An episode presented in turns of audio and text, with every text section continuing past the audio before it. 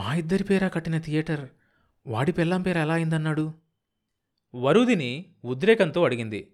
ఆమె కంఠం వణికింది. ఇంకా అతను అడిగేదేంటి?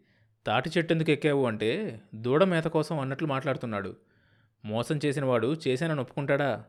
అందులోనూ డాబు అంతస్తు పరపతి ఉన్న రామనాథబాబు లాంటి వాళ్ళు మామూలు వాడనుకున్నావా? స్టేషన్లో పెట్టి నాలుగు ఉతికితే అన్నీ ఒప్పుకోవడానికి అతన్ని పట్టే విధంలో పట్టాలి కానీ మోహన్ రావు తీవ్రంగా ఆలోచిస్తూ అన్నాడు. ఆరిపోబోతున్న ప్రమిదలో నూనె పోసి ఒత్తి పైకి నెట్టినట్లుగా ఉంది వరూదిని మనస్సు. ఆ కొత్త వెలుగులో మోహన్ రావు అద్వితీయమైన తెలివితేటలతో అమోఘమైన శక్తిమంతుడిలా కనిపించాడు వరూదినికి. మోహన్ రావు లేచి వెళ్ళడానికి సిద్ధమై ఇలా అన్నాడు. అధైర్యపడకు నా శాయశక్తులా ప్రయత్నం చేస్తాను. మళ్ళీ నా ఆస్తి నాకు దక్కినా దక్కకపోయినా ఆ రామనాథ్ బాబును వాడి పెళ్ళాన్ని జైలుకు పంపాలి. నా బతుకేమైపోయినా పర్లేదు. మంగమ్మ శపథం చేస్తున్నావు అన్నాడు మోహన్ రావు నవ్వుతూ.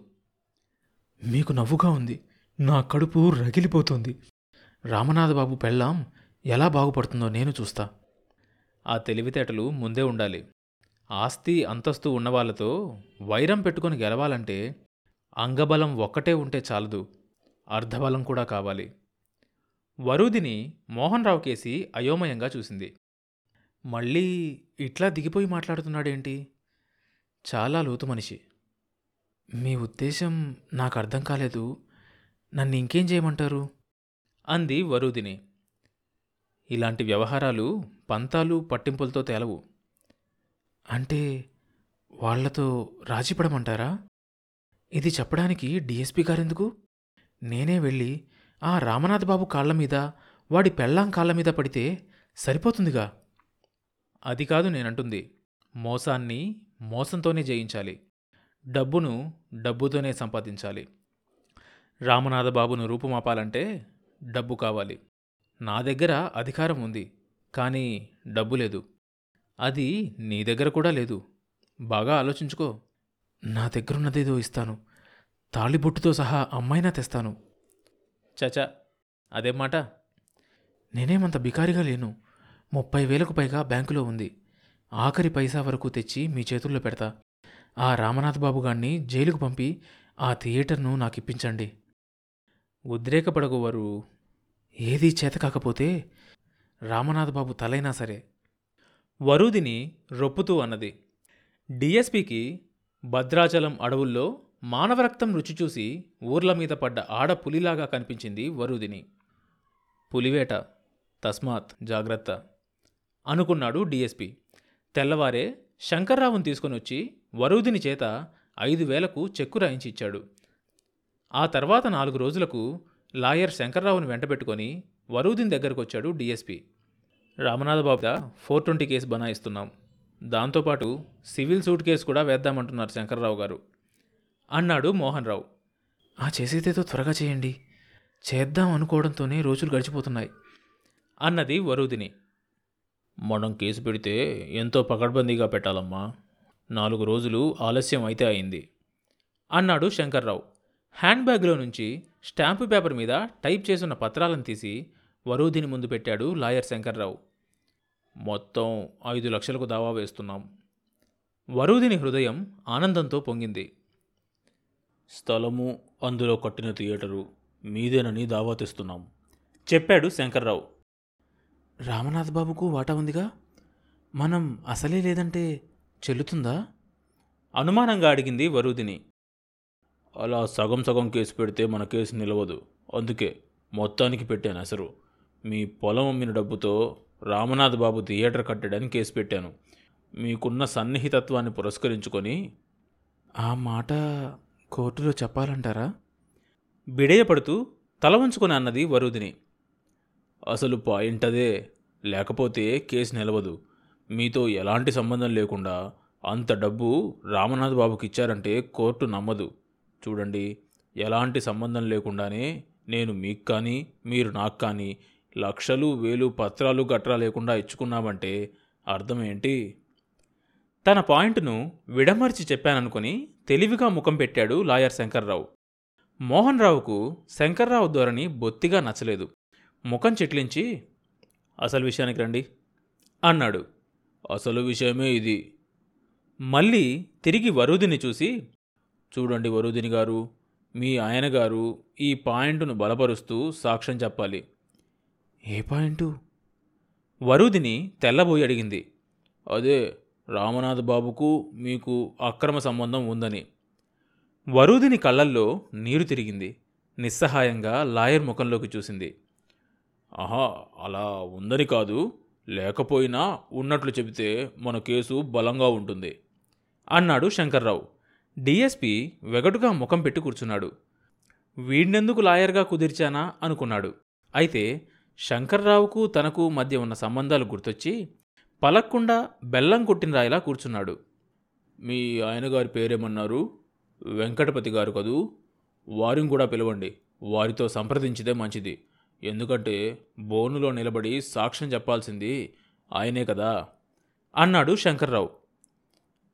అవసరం లేదు. చెప్తారులేండి. అలాగే చెప్తారు. అన్నది వరుదిని. తను ఆ మాట ఎలా అనగలిగిందో కూడా ఊహించుకోలేకపోయింది వరుదిని సరే అయితే సంతకాలు పెట్టండి. రేపే పడేస్తాను కోర్టులో అన్నాడు లాయర్. శంకర్రావు పెట్టమన్న చోటల్లా వరుదిని సంతకాలు పెట్టింది. సంతకాలు పెట్టిన కాగితాలను తీసుకొని బ్యాగ్లో పెట్టుకుంటూ డిఎస్పీ కేసి సాభిప్రాయంగా చూశాడు శంకర్రావు. నా వంకెందుకు చూస్తారు? ఆమె ఎదురుగానే ఉందిగా? ఆమెనే అడగండి అన్నాడు మోహన్ రావు ప్రస్తుతానికి ఐదు వేలు ఇస్తే సరిపోతుంది. అన్నాడు శంకర్రావు వరుదిని చూస్తూ. మళ్ళీ ఐదు వేల? మొన్ననేగా ఇచ్చాను? లోగడ మీరిచ్చిందంతా income tax sales tax entertainment tax town planning department ఆఫీస్లో వాళ్ళకే సరిపోయింది. ఒక్కొక్క చోట వెయ్యి రూపాయలు పడేస్తే కానీ పనులు జరగలేదు.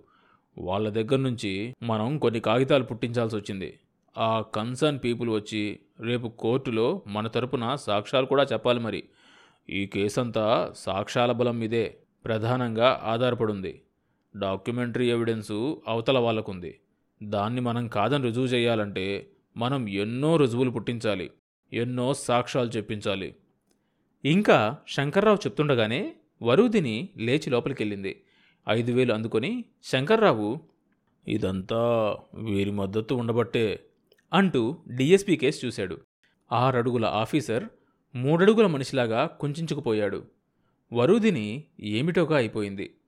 ఇంత తక్కువలో ఇన్ని ఆఫీసుల్లో మన పనులు జరుగుతున్నాయంటే డిఎస్పీ గారి అండ ఉండబట్టే. లేకపోతే ఒక్కొక్క ముండా కొడుకు ఎంతెంత బెట్టు చేసేవాడో. ఈపాటికే మనకు పదివేలు అయిపోయేది ఇంకా మూడు డిపార్ట్మెంట్లో కాగితాలు సేకరించాలి. పోలీస్ డిపార్ట్మెంట్ అయితే మనదేననుకోండి. పోతే ASTO labour inspector sanitary inspector వీళ్ళంతా ఉన్నారు. వీళ్ళంతా గుడిని గుళ్ళో లింగాన్ని మింగేవాళ్ళే పదండి డిఎస్పీ గారు. వరుదినమ్మా వస్తానమ్మా. కోర్టుకు టైం అయిపోయింది. లాయర్ శంకర్రావు లేచాడు. గేటు వరకు వరుదిని వచ్చి సాగనంపింది. శంకర్రావు ఏదో చెప్తూనే ఉన్నాడు. రోడ్డు మీద కారు దగ్గరకు వచ్చే వరకు. ఒక సంవత్సరం గడిచిపోయింది. ఒక జాతి జీవనంలో ఒక సంవత్సర కాలం పెద్ద లెక్కలోనిది కాదు. దశాబ్దాలు గడిచినా పాక్కుంటూ నడిచే జాతి విషయంలో ఒక సంవత్సర కాలం అసలు లెక్కలోనికే రాదు. రెండు దశాబ్దాలు గడిచినా దేశాన్ని రాష్ట్రాలను పాలించే నాయకులు నిన్నో మొన్నో స్వరాజ్యం వచ్చినట్లు ఆ స్వాతంత్రం ఇంకా పసిబిడ్డేనని పాకే స్థితిలోనే ఉందని దాన్ని పెంచి పెద్ద చేయడానికి ప్రజలు ఇంకా ఎన్నో త్యాగాలకు సిద్ధమవ్వాలని సదా అప్రమత్తులుగా ఉండాలని వేదికల మీద రేడియోల్లోనూ పత్రికల్లోనూ గగ్గోలు పెడుతూనే ఉన్నారు. పరిపాలకులు తమకు సంక్రమించిన అధికారాలను ప్రజలు సదా కాపాడుతూ ఉండాలని అలా చెయ్యని నాడు ప్రజలే నోట్లో దుమ్ము కొట్టుకుపోతారని ప్రజలను హెచ్చరిస్తున్నారు. అది విన్నవాడు చావకుండా అలా బతుకుతున్నాడు. విననివాడు నిజంగానే మట్టిలో కలిసిపోతున్నాడు.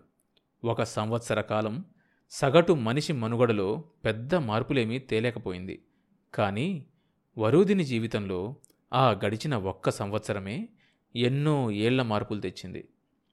కోర్టులో వాద్యం ఇంకా నడుస్తూనే ఉంది. అప్పటికి వరూదిని దగ్గర ఉన్న డబ్బు ఇరవై వేలకు పైగా హరించుకుపోయింది. కోర్టు ఖర్చులకు సాక్ష్యాలకు తదితర ఖర్చులకు పోయింది పోగా మిగిలిన డబ్బు శంకర్రావు ఇనపెట్టెలోకి వెళ్ళి చేతులు మారాలనే భయం లేకుండా వెచ్చగా కూర్చుంది.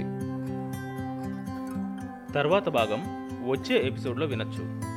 ఈ షో అన్ని మేజర్ పాడ్కాస్ట్ ప్లాట్ఫామ్స్లో వినొచ్చు. కొత్త ఎపిసోడ్ రిలీజ్ అయినప్పుడు మీకు తెలియడం కోసం సబ్స్క్రైబ్ చేసుకుని నోటిఫికేషన్ టర్న్ ఆన్ చేసుకోండి.